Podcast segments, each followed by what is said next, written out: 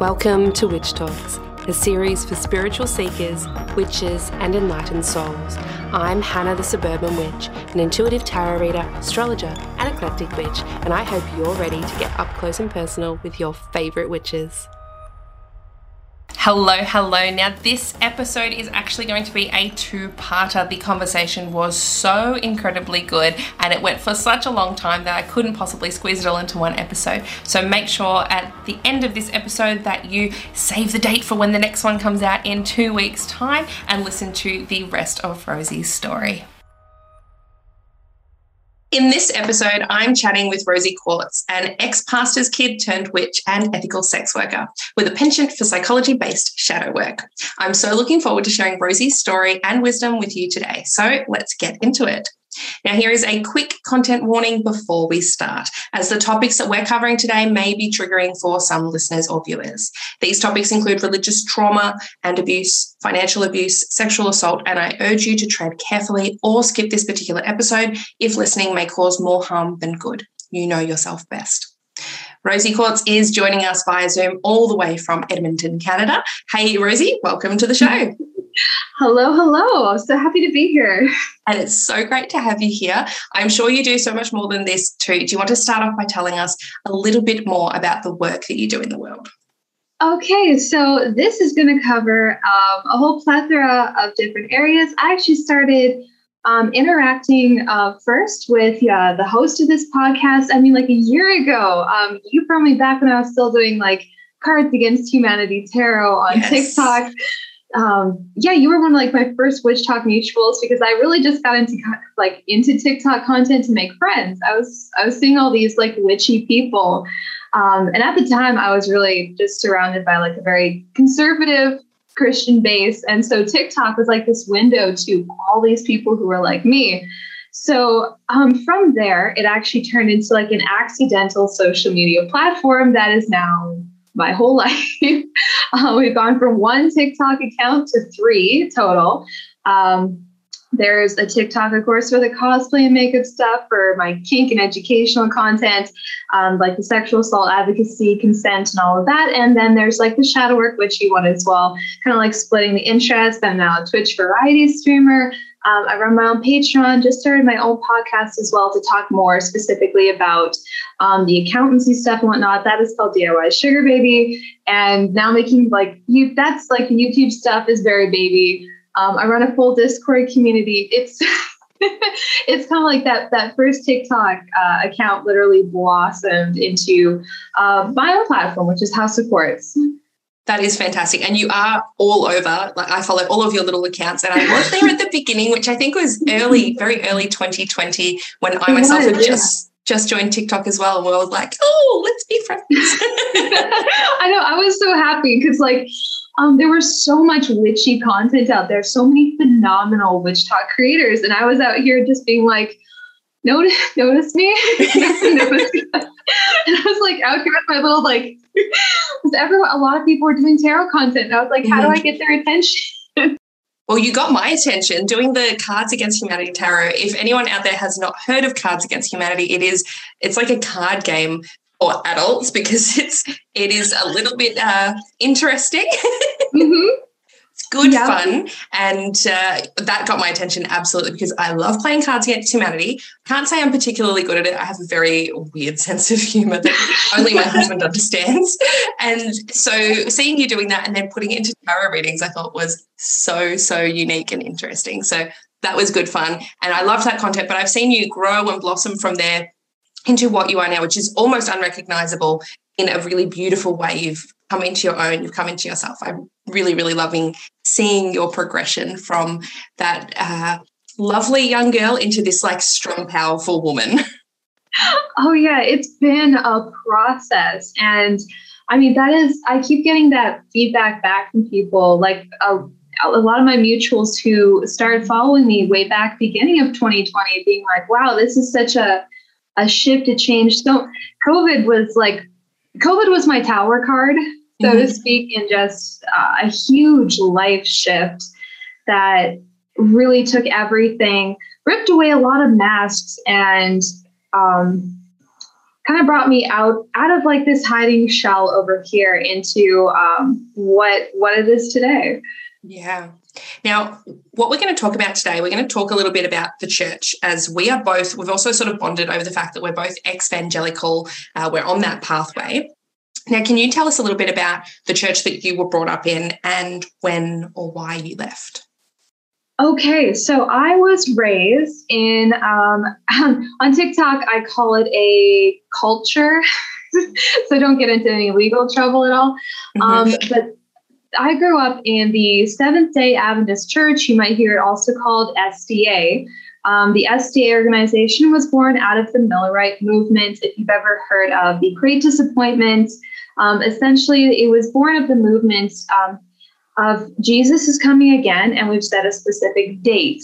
And from there, when of course Jesus did not come, unless there was some kind of rapture we all missed and life kept going, um, you got these Seventh day Adventists, they've got a prophetess, a whole thing that's, oh, there's, um, I think Jehovah's Witness was another one that grew out, possibly Mormon LDS as well. Um, I don't quite remember, but it spawned a lot of these really um, interesting groups of sects of Christianity. And I was basically raised in it. I was dedicated to God as an infant slash toddler. I was baptized into it. I went through their private Christian educational system um, combined with homeschooling, but right up until like literally kindergarten up through till university, even, and um, married into it as well. Like there was everything about it was entrenched in my life for a very long time. And I ended up kind of almost accidentally having my entire worldview ripped away. And that wasn't my intention. I didn't actually go out of my way to deconstruct. It was kind of like this whole journey of mental health, but also the education I was receiving. Um, what I had growing up with uh, my one with my mom is that I was always told she's chronically ill and all this other stuff, and I noticed that advocacy for her wasn't really there. Um, anytime she would try to communicate what was wrong, it was kind of dismissed, invalidated. So I actually went into counseling as my BA for university. I wanted to be a better advocate for her. And I also noticed somewhere around age 15, depression set in hardcore. And if you're raised Seventh day Adventist, they're all about high control of behavior. So, of course, I was putting in everything. My dad became a pastor when I was a teen.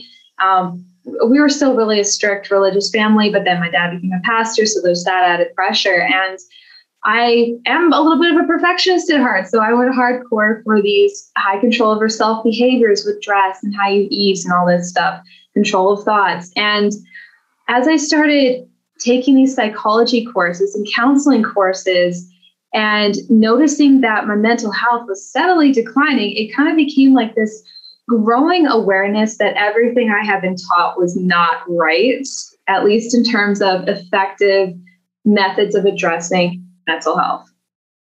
That must have felt really shocking to sort of have that thought creep in, almost that doubt of, hang on a minute, this yes. might not be right now I need to look at everything in my life. I'm sure that would have been a big shock for you. So was obviously this education process was part of that starting point and then did it just spiral out from there or what sort of was the process and how did you find it from there into witchcraft? Well, see, once again, this leads back to my mom. Um, my story um, was it, it's very much intersected with my mom. Um, she actually passed away my third year of university. Yeah, it was my third year. And she passed away around the age of like 43, I believe it was. Very so young. young. Mm. Very young, right. And so I had kind of been in this place the year before in university, my second year. I had kind of come to a place with my own mental health that was so bad that I basically decided, you know what? Um, if I, I'm going to give myself three months to break some rules. Um, and if at the end of these three months uh, my mental health doesn't feel better, then go for it. like yeets, yeets from this mortal coil, whatever it is you need to do. Mm-hmm. So in that, in those three months, I decided to have premarital intercourse. I was drinking alcohol. Um, I just was dressing a little bit more liberally than I usually would, and I noticed that the more I engaged in what turned out was actually pretty normal, healthy human behavior, mm-hmm. um, that my mental health was improving. And so that kind of became like this. Uh, but with my education plus this experience of my mental health improving by breaking these rules, I was like, oh, something's up here. And then my mom passed away the next year. And that kind of was like a shattering point for me because I had invested everything into becoming her advocate, into becoming a, I'd already been a prime, one of her primary caregivers for so long. So it sort of became like this whole moment of nothing is right. of like everything I've been taught wasn't correct. And so when it came to like the witchiness and stuff, that had started, you know, around the time I was about 17 um, I kind of had a lot of cognitive dissonance about what I was doing and where I was coming from. But while I was still living at home, um, my mom had started to develop uh, arthritis and things like that in her hands. So I was picking up reflexology, massage therapy, essential oils, uh, like all this like low key witchy stuff. It's like a gateway drug. a gateway drug. Turns out that was a door. It's not a door to like any kind of like terrible spiritual consequence. Mm-hmm. Um, I was picking up these like core life skills in healing, and the concept of witch to me was very much the traditional version of like healer, wise woman, stuff like that. It was privately, it was giving me an identity. It, it was giving me a, a groundedness and a sense of self in my gender that church definitely was not. So um, I knew very much that my family was not about it. They go hardcore for spiritual warfare, which is basically just spiritual LARPing. Uh, but I basically kept it to myself, and I was just very low key. Like over time, building this this sense of identity with the term witch. I love that, and you're right. The term witch as a feminine, and now witch for everyone out there is a gender neutral term, so you can be male, uh, female, or anything in between and call yourself a witch. But the idea of witch as a woman, then compared to the church's idea of a woman is so drastically different. One is in their power, they make their decisions, they are allowed to learn and, you know, do all of these things that when you're in the church, it is do not question, do as you're told, obey. And if you sure, step out sure. of line, you know, yeah. it's so totally different. So now in in this whole uh, journey that you've been on, what have you found to be the biggest hurdle when deconstructing from your religion?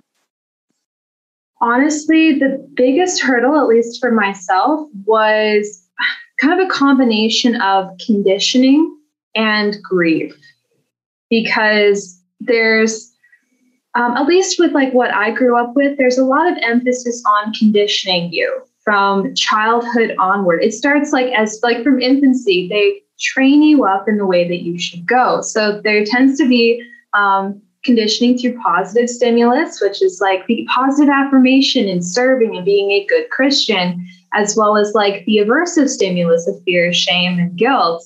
And so over time, what that does is it reinforces a, a neurological framework that has years behind it, and that is not easily gotten rid of.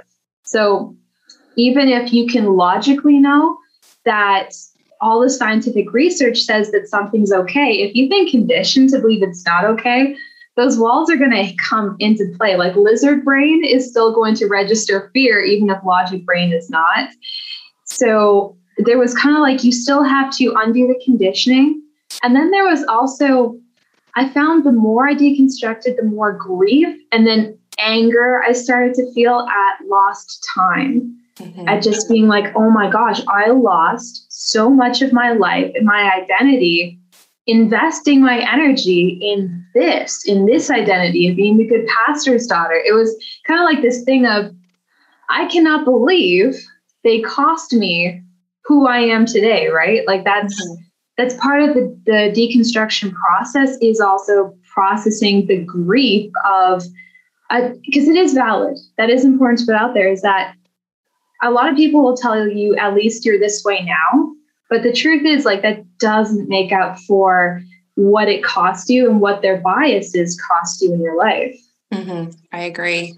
I agree. And like, whilst I have a similar story, I don't think I quite felt the anger that you're describing at losing time, but I mm. definitely felt the grief from especially when you've grown up with this as your community and it's all of your mm-hmm. friends, mm-hmm. it is all of yeah. your family, extended family, however far it goes, and suddenly that's all ripped away. And in my case, I was we were kicked out of the church, so it was very oh, much cut and dry. You're the gone. oh no. so see you later. Uh, yeah. So it was it was very shocking for me. That was a big shock. Uh, whereas for yourself, it sounds like that was more of a gradual stepping away. So uh, interesting that we had sort of similar feelings, even though it was slightly differently done. Oh yeah, and I, well, definitely for me, I know the a lot of the anger had to do with crossing of ethical boundaries into my consent, my autonomy by the people in positions of leadership. Because um, when you're a pastor's kid, um, and I've spoken about this a lot on some of my TikToks, is that I never felt like I was not desired. Like there's a lot of people who, who feel that they got treated badly or anything like that. I'm like, no, I have the opposite problem where I feel very desired because I'm a propaganda tool. So um, anger, anger is a defense response. It's your immune system for your emotions, right? So for me, that anger response also had a lot to do with my boundaries being crossed because even as I was deconstructing, um, that spiritual warfare component pops in. And so the people in my life, like family members, uh, between my ex and I, we had seven plus pastors in our families. So um, as they would see me start to pull away, there would be a response, a crossing the boundaries in some way. So that is that is more for me where it was like there was a lot of grief, and then at the same time, like my body, I didn't even recognize it always at the time, but there was definitely an anger response of, of, of I didn't even know it was my consent or autonomy being overstepped, but still registering it in some subconscious way. Mm-hmm. Your body definitely knows when that boundary has been crossed. You can feel it, even mm-hmm. if you mm-hmm. can't articulate it at the time.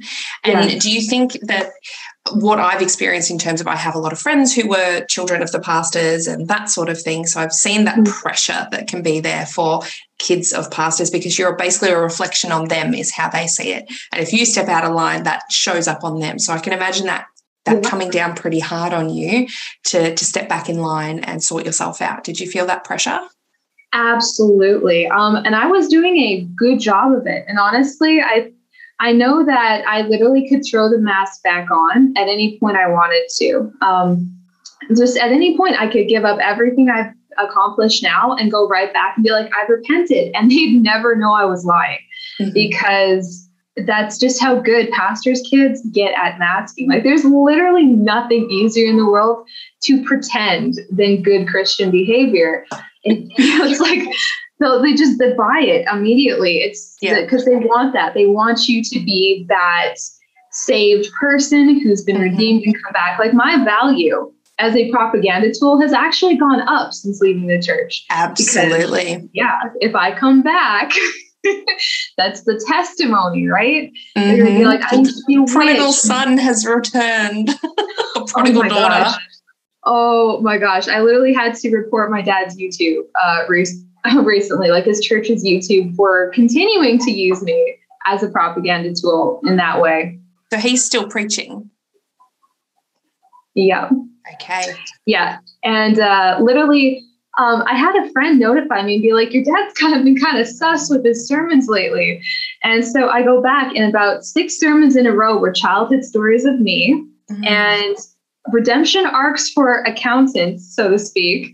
Yep. And then the very last one, he threw up a picture of me in the sermon, like uh, mm-hmm. at my grad with him. And I was like, gotcha. I did not consent to my image being used in your church's social media. And so I went to your YouTube's legal team and I was like, take this down, please, because mm-hmm. I did not consent to this. I definitely, because at no point had my father in the sermons been honest with his congregation about where I am now mm. whatsoever. Mm-hmm. So it's like, misrepresentation. Yeah, definitely. Yeah. And that that must have been, I mean, good on you for going to, to YouTube and getting it taken down. But I'm sure that was a big shock. Do you have a relationship with your dad at the moment, or is it sort of shifted and changed since you've left the church?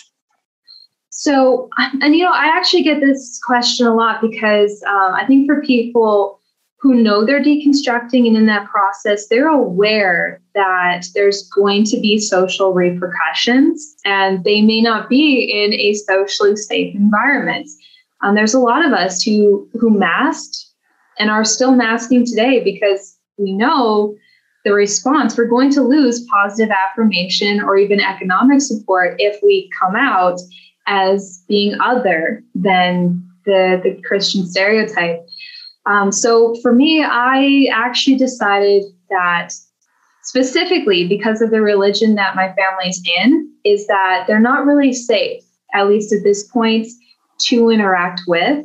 Mm. Um, I have not been in direct contact with them in over a year since I initiated the separation process from my ex. Um, what they believe about God, about the end times, things like that. It's just, it's not safe. It's not safe to interact with. It's all about God is the second coming. The Sunday keepers are going to try to unalive us. The the government's coming for us. Like when when I say like this, culture gets weird.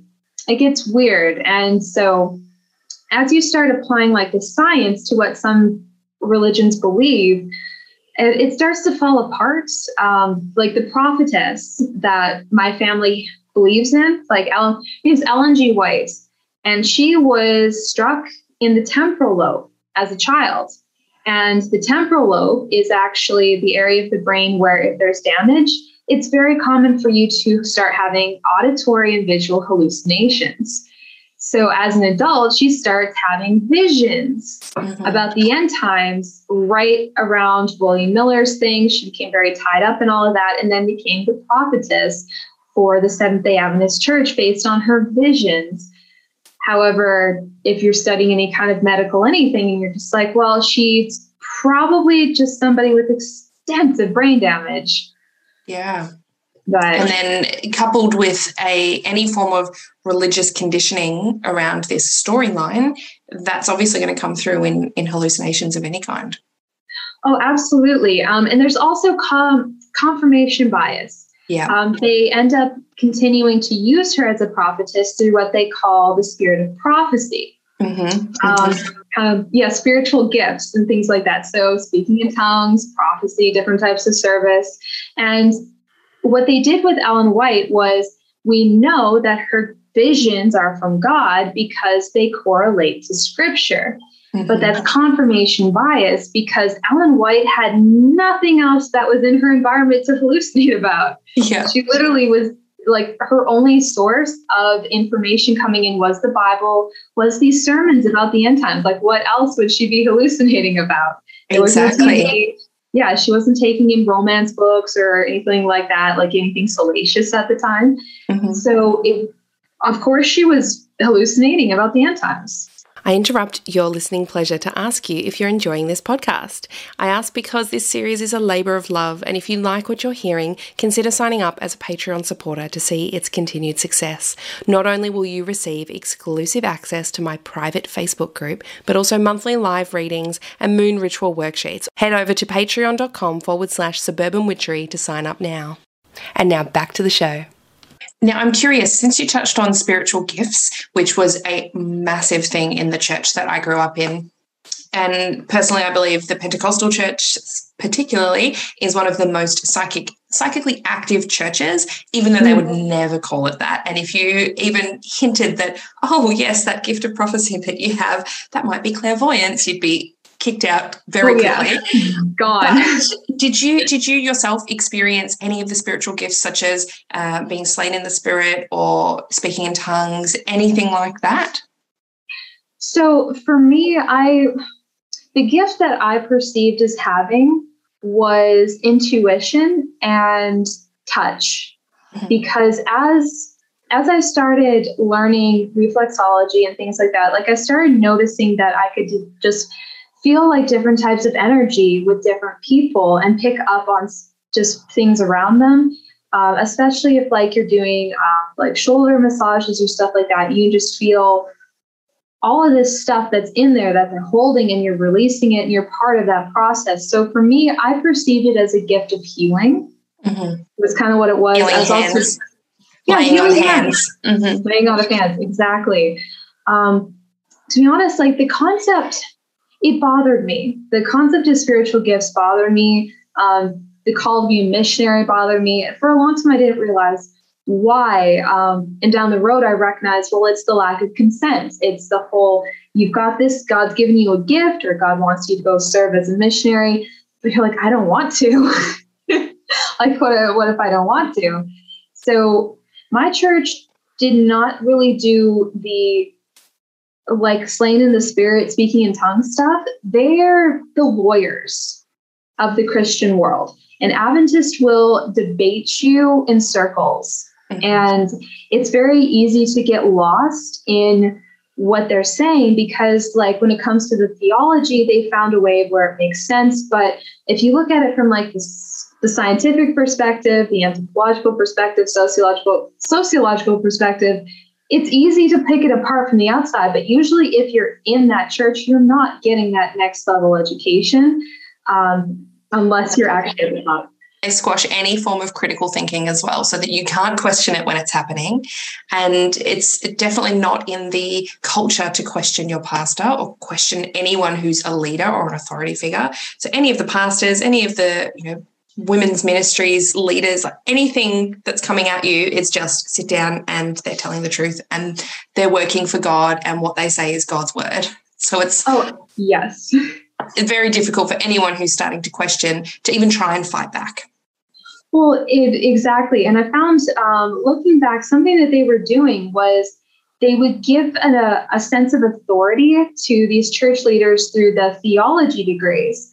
Mm-hmm. But those those degrees don't actually really give you like they maybe take maybe one psychology class or counseling class if that very rarely Surprised do they, they had that it, even if they've got that, right? So these mm-hmm. leaders who have these theology degrees where they're, um, a, it kind of just like we assume they know what they're talking about with the Bible. But if you don't have the anthropology, if you don't have the sociology, the psychology, you don't have all this other stuff surrounding theology, you actually are really only preaching your own perspective, your own confirmation bias at your church. And I found this tweet I got like last week that just blew my mind. It was so true. Um, I forget who said it, but it was basically a lot of pastors are literally just projecting their own trauma mm-hmm. through their sermons onto their congregation, is yeah. what they're doing. It reminds me a little bit. There is, uh, I don't even know if it's a hot take or a hot term at the moment in the witchcraft community. Uh, everyone talking about UPG, unverified personal gnosis. Right. It's yeah. almost like that's what pastors tend to do. They basically say, you know, this might, they don't know. I think they think it's verified, but it's probably a result of their own experiences, their own interpretation of the Bible. Doesn't mean it's mm. true. And without, I mean, our church, we didn't have most of the pastors hadn't been to Bible college, hadn't done any form of studying. A lot of the pastors that I got saw lifted up was purely, oh, they married the pastor's daughter. You're now a youth pastor. Here you go. Here, go. Oh, oh my God. Preach to all the children and tell them what to do. Like it's so frustrating to see it. But when you're in it, you're just like, oh, God's calling is upon them. oh, it's, it's so frustrating. It is, it is honestly so frustrating. And at, ethically, pastors should not be counseling people. They really Agreed. should not. Mm-hmm. And like youth pastors out here talking with young people about like sex addiction or porn addiction mm-hmm. and telling telling young people that these are doors to addiction um, I've heard of like some religions literally have charts that show like a progression of like masturbation to cannibalism. I'm like, what? yeah, they're just like it's a door to a door to a door to a door. It makes me think of is it Mean Girls when they when they come on and they say if you have sex you get you get pregnant and die. you die. yeah, right. It's like here's the thing: sex addiction is not in the DSM 5 mm-hmm. Now there's porn addiction mm-hmm. because usually those types of escapist things are symptoms of something else. Mm-hmm. Um, you don't see a brain change with things like consumption of porn, for example, or sex that you see with, like, let's say LSD or cocaine or anything like that. Like, the brain change is not there to indicate an addiction. So, when you've got like these youth pastors and whatnot out here educating young people about the dangers of sex and whatnot, they're giving absolutely horrifyingly out of date bad information. Mm-hmm. And it causes damage to people down the road. And I just that definitely finding finding out that sex addiction alone was not a thing was just like this huge crumbling mm-hmm. of like faith for me. It was just like all of this stuff just like really like you know in like an animation where a stone hits a mirror and it just like cracks and goes like that. Mm-hmm. Yeah, that's what happened in my brain. And I was like, oh. I bet, I bet. And when they're talking about things like this, because we had the pastors up in front of the youth group talking about, you know, you do not have premarital sex. If you do, oh my gosh, the worst one. I hate when they do this. Uh, the crumpled up, ripped, torn piece of paper. Can we put it back?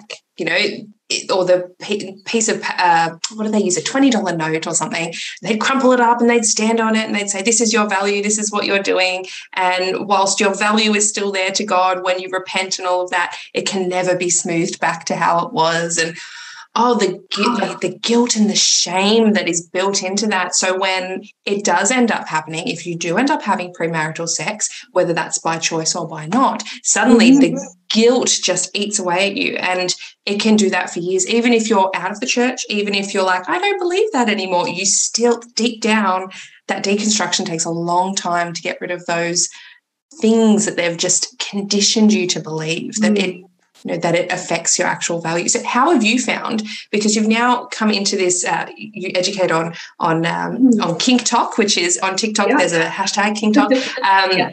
So you educate around sex and consent and all of that sort of thing. Uh, how did you fall into that section, and how did you cope with the the shame that may have come up or the guilt that came up around that? So, for me, I'm like one of like the primary deconstruction of faith tools and deconditioning tools um, that I found to be just like really effective is the concept of cellular regeneration and neuroplasticity. Because technically speaking, there is no such thing as being used up through sex.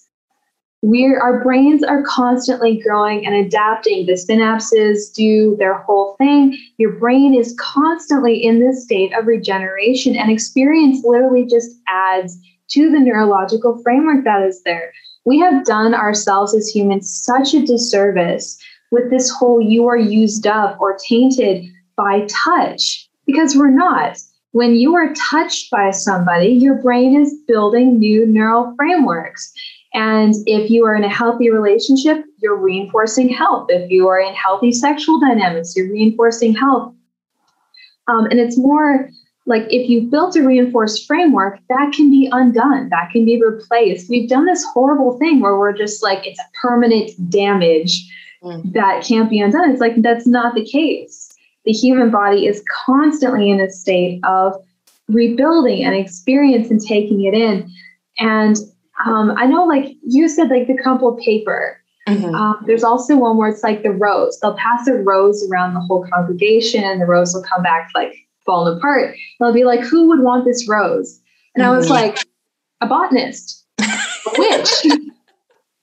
yes. Um, like, there's so many different people who, and that was the thing for me. I was like, a witch would you know mm-hmm. how many mm-hmm. uses that rose still has? It doesn't matter that it's no longer aesthetically pleasing. You could put that in a bath. You could put that in a tea. You could yep. dry it and it's hot for it. Like there's so many uses for this here. Mm-hmm. Why are you doing this weird thing where it no longer has value because it's not as aesthetically pleasing? It still smells good. That absolutely falls into as well something else that I noticed growing up and since deconstructing this absolute emphasis on things that are aesthetically pleasing. And I don't know if you had it so much in your church. I know you said there were some um, ideas around what you can wear. Uh, however, with my church, what I noticed was everyone who was in there, and especially people who were in a position of power, mm. the women particularly, what I'm talking about is they would all start to look like each other. Actually, the men as well, they would start to be carbon copies of the pastors that were up on stage. So we'd have teenage boys wearing button up shirts, like suits, like they would look like they're about to jump up and start preaching.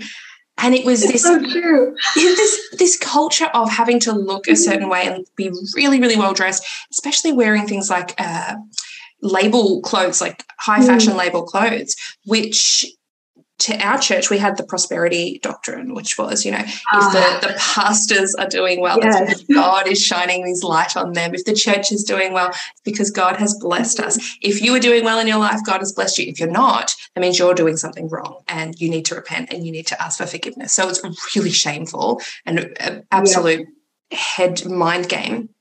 It is. I yeah. felt that that pressure to to dress a certain way and if I couldn't, because financially, to buy a lot of clothes when you're a young teenage girl, and my parents were like, "We're not giving you clothes like what everyone else is wearing." It, the pressure and the, the dynamics and the the self and the shame and confidence, yeah. all of that, all for me wound up with I had disordered eating, and I think that was a lot of just trying to fit into this this mm-hmm. image. How did it affect you and your self worth and self image going through that sort of thing? So, for me, there was actually I was succeeding at it and burning out. Mm-hmm. Um, and the church I grew up in is like Midwest prairie community. Their aesthetic, at least like especially when I was a kid in the 90s, it was horrible. It was just those baggy flower sack dresses with the floral print, Laura Ingalls Wilder vibes. It was so yeah. bad.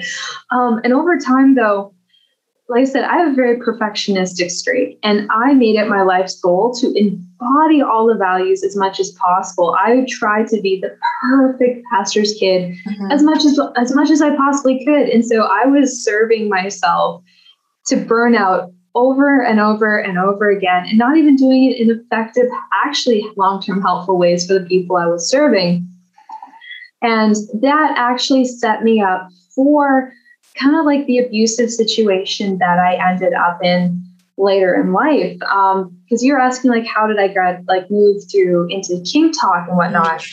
Um, I started because like I kind of had my TikTok private, like so, like it was it wasn't set to private, but I didn't tell anybody I was making TikToks. I didn't tell anyone I was making witch content. Nobody knew about it um, and what a lot of people didn't know is that like I got married at about 24. I thought that was waiting. So many of my friends they were getting married so much younger just because sex before marriage was a sin. Exactly. Like, yep. Oh my God, I just need to. Hmm. And so we're getting married so young, and mm-hmm. it was not going well. They we had actually moved right to the same city as his parents His father was a pastor as well. Like we were a pastor's kid who married a pastor's kid. And so it was just so much Adventism. And it was very much part of our lives. There were control issues with the parents and the family and all this other stuff. And so when Ford, um, not the not the car, the the premier of Ontario, cut student funding on us because we were actually in the University of Windsor at the time. And my ex could not find work, and we were just basically to our families, we were like, we got to come back to Alberta. There's actually work here in his field. He can find a job. We're suffering here. Uh, Windsor, the city of Windsor of itself is its own. There's so many, so many horror stories there. Um, but my ex actually went ahead, and he was in Alberta for about three months before he got a job, and I followed. And in those three months is when I was making TikToks. I was escaping very, like, very much mentally being i actually had this plan that i was going to shut down my social media when i got to alberta I, it was kind of like this i had been worn down like these people in my life they don't know how close they had me to just giving up and going right back to good pastor's kid autopilot because i had left church at that point but i wasn't out about anything else and they were really trying to break me down to come back and i was this close to putting the mask back on and just submitting, so to speak. Mm-hmm. So TikTok was like a grieving tool for me, an escapist thing where I was letting myself grieve. I was letting myself be the person I wanted to be briefly. It was it wasn't real to me at the time. It was very much like this is this is me this is authentically me and i was putting that out there and i would watch my own tiktoks over and over and over again and i didn't realize what i was doing is I was reinforcing my authentic self in my own brain. Mm-hmm. So when I got back out to Alberta and I'm with my ex again, and I was just like, okay, here we go. It's time to shut it all down. I'll just disappear from social media. And I couldn't do it. I found myself on the couch at 3 a.m. staring at my phone, staring at the deactivate account, and couldn't do it.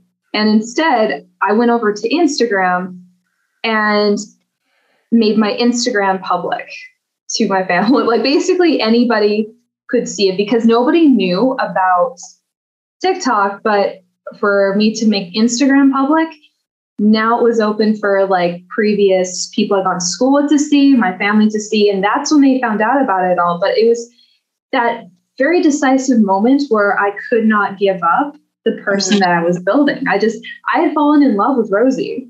I absolutely adored this person and I could not give her up. So instead, I committed quite an act of rebellion and made her public. And that basically initiated this process of my family being like, oh my gosh, this, that, and the other. The relationship was very much going downhill, but I was finding like this joy and celebration in being myself despite their whole thing that was happening with them. Mm-hmm. And I started interacting with KinkTok. And there were a couple of educators, Queen Anna Algos, for example, they run some marvelous classes. I started taking um, their kink classes and started learning about consent.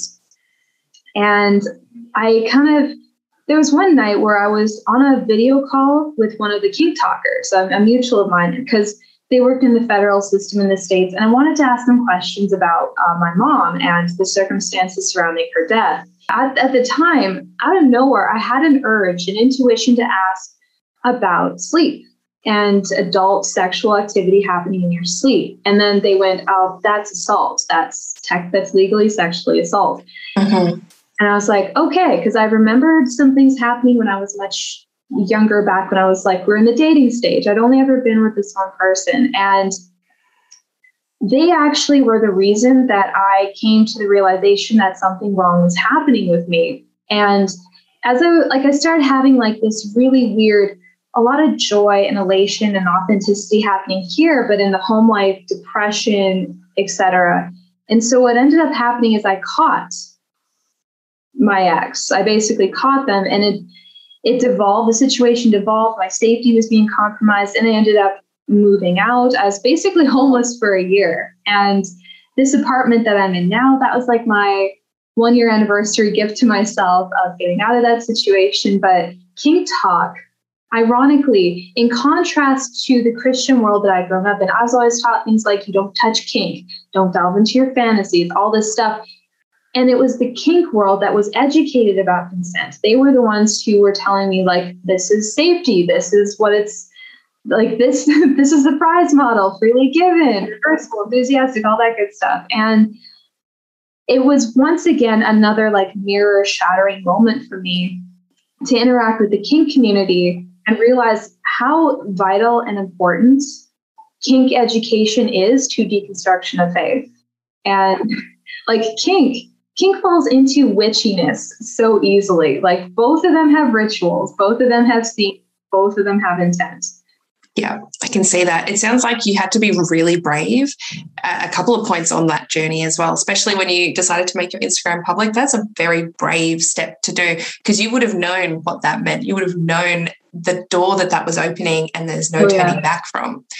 There is, but there, you know, there wasn't.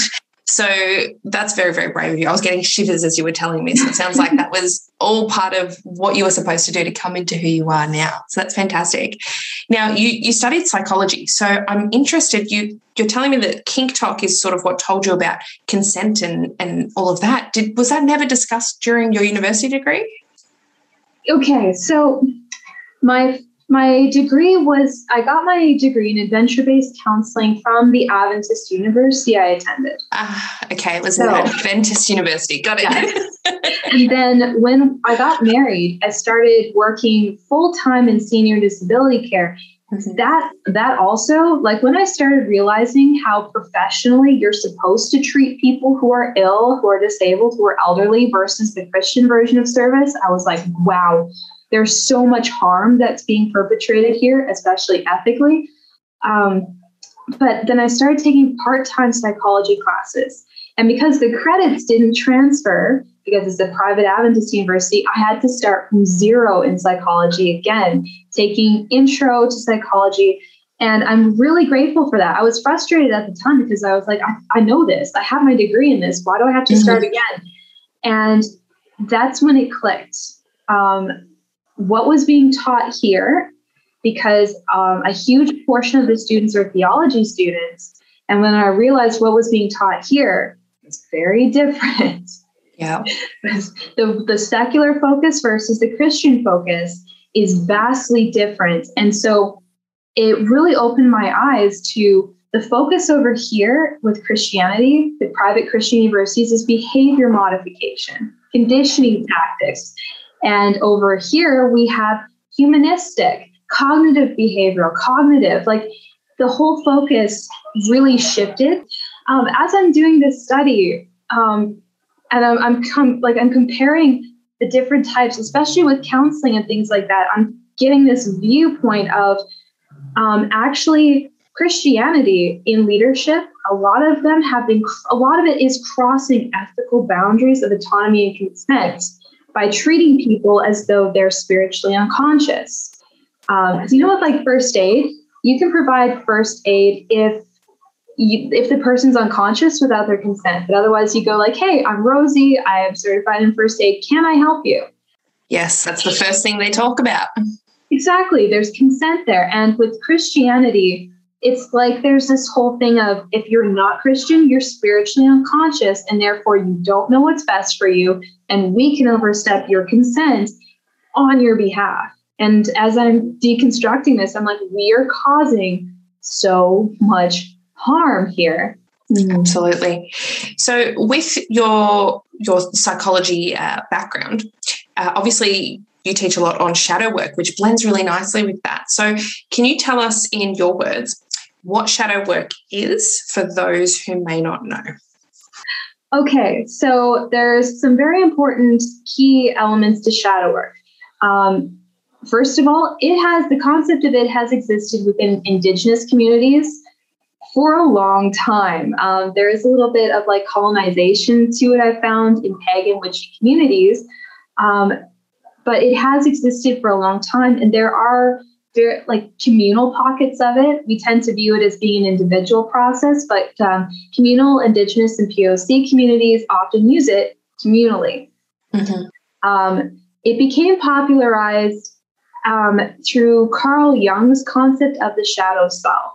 So our the connotation of it today is not inherent like shadow sounds witchy and pagany and stuff, but no, shadow is a reference to Carl Jung's theory that because you had Freud, right? So Freud, psychoanalyst of like the id, ego, super ego. Mm-hmm. When you kind of like you see this gradual process from Freud to Carl Jung, you've kind of got um, like the shadow self was tied to the, the subconscious and it's um, the, the original concept was repression these things about yourself that you perceive as being undesirable and so you kind of push it back and we went we've sort of gone back and revisited that concept because we found that repression doesn't equal processing instead we're holding it it's still there it's still bothering us or you've got masking and things like that like this is this is a concept that is going on and has grown it expanded and it, it keeps going into some very interesting places.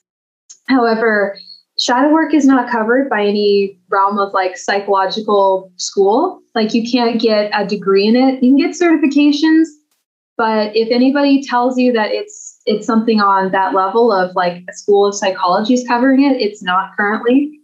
Because uh, like if you're looking for a therapist or not, you're looking for someone who's licensed and registered with a University of Psychology in their area that does not exist for shadow work.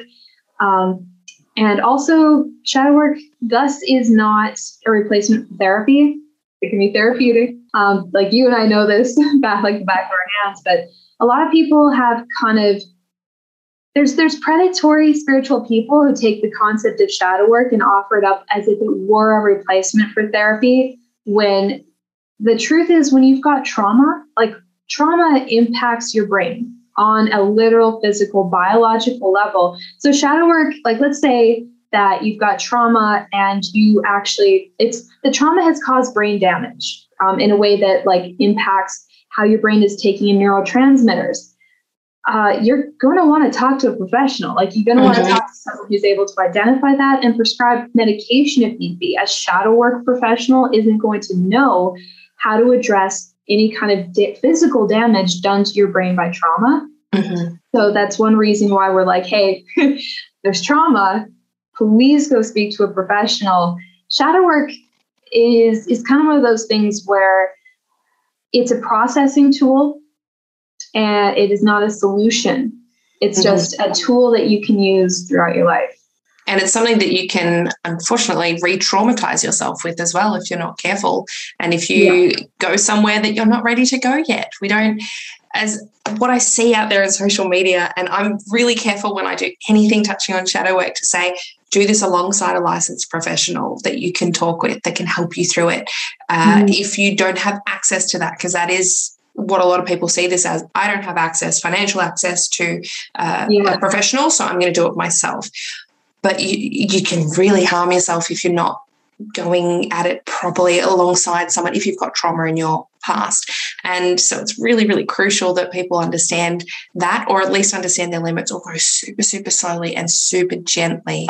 It's, you know, one thing to recognize an area that you may have repressed that might actually be a benefit to you, which a lot of people do when they're coming from religion. They've repressed these parts of themselves that are not accepted in the church, and to suddenly just unearth them that could be really yeah. traumatizing. Like, oh, actually, I am like that. oh no, and then they freak out. Uh-huh. All sorts of things can happen, but to sort of unearth it slowly and be like, okay, that's a possibility. All right, we'll just put that down there now. I'll just think on it, let it, let myself process that. Uh, but yeah, if you yeah. if you have access, definitely do it alongside someone who knows what they're doing because it can be damaging. Oh yeah, I'm like I I don't know if you noticed like the progression for a lot of our mutuals and like even for myself included. Um, like witchy pagan concepts being indicators of something else, but we weren't seeing it at the time. Like there's a couple things that became really big last summer on TikTok, and that was empath and veiling. Mm-hmm. mm-hmm. Yeah, veiling. I remember that being a big, big it thing. Huge. It was huge. And people being like, veiling is helping me shield from other people's energies, and I'm an empath, and I can sense other people's stuff and whatnot. And then a whole bunch of people the next year being like, so I was diagnosed autistic. yeah. And then having to process that, or like there's just a neurodivergence they weren't aware of, or trauma they weren't aware of. And they were like, well, I talked to a therapist and I have fawn trauma responses and am hyper aware mm-hmm. of all this, uh, like of other people's emotions because I need to keep myself safe. Yes that was kind of a huge thing. And I find like shadow work can sometimes be the initiator to bigger processes. Mm-hmm. Um, a lot of the times, like shadow work to me is literally just like a tool because often what is being repressed and what you might see as you do shadow work leads to bigger things. Like if you're repressing, you might find out that that was a mask because you're neurodivergent. You might find that you were bisexual and you were masking your attraction to the same gender. It's there's so many different things that like shadow work basically initiates the awareness and then from there you move on to addressing what that shadow work then made you aware of. That's to me the most effective form of shadow work is literally awareness of what is there and then once you've been made aware going on from that point. So, what would you say is the beginning process for becoming aware? How would you begin your shadow work journey to, to opening up your self awareness? So, shadow work is fairly flexible. You don't have to do it while you're writing, you don't have to be traditional about it. You can do it kinetically if you have trouble focusing in certain ways, like meditation or whatnot, like you're just sitting there. You can do it while swimming or running. Shadow work really is just that whole being being with yourself in what is uncomfortable and recognizing when you, something uncomfortable happens and being like oh that that didn't feel good why did that not feel good and then examining it mm-hmm. because a lot of the times with shadow work and it can even be positive affirmation. A lot of people don't know this, but like positive affirmation isn't always safe. There's a lot of times positive affirmation is used as a form of conditioning or being like, I'll give you this as long as you behave, kind of thing, right? So shadow work can also be um, I I'll an awareness of like I'll lose positive affirmation if I change. What am I hiding that will cost me positive affirmation? Mm-hmm. So it's kind of like this shadow work is a very internal process that nobody else has to know is happening. Um, shadow work can be a very effective tool for deconstruction of faith because it's kind of sitting down with what's uncomfortable. Mm-hmm. And that can also lead to being like, oh, I'm not actually Christian. I don't believe this, or I don't, even if this deity is real, I don't like this. I don't want to be here. So, shadow work is kind of like that little tool, that private thing that you can do to process and be like, you know what, maybe this isn't healthy for me. And you can sit in that shadow work that nobody else has to know about and privately come to your adult informed decisions about what you want to do for your own well being and then act from there. Mm-hmm. Yeah, I love that. Thank you for listening to part one of Rosei's story. Part two will be out in two weeks' time on the next episode, and I look forward to chatting with you then. Bye.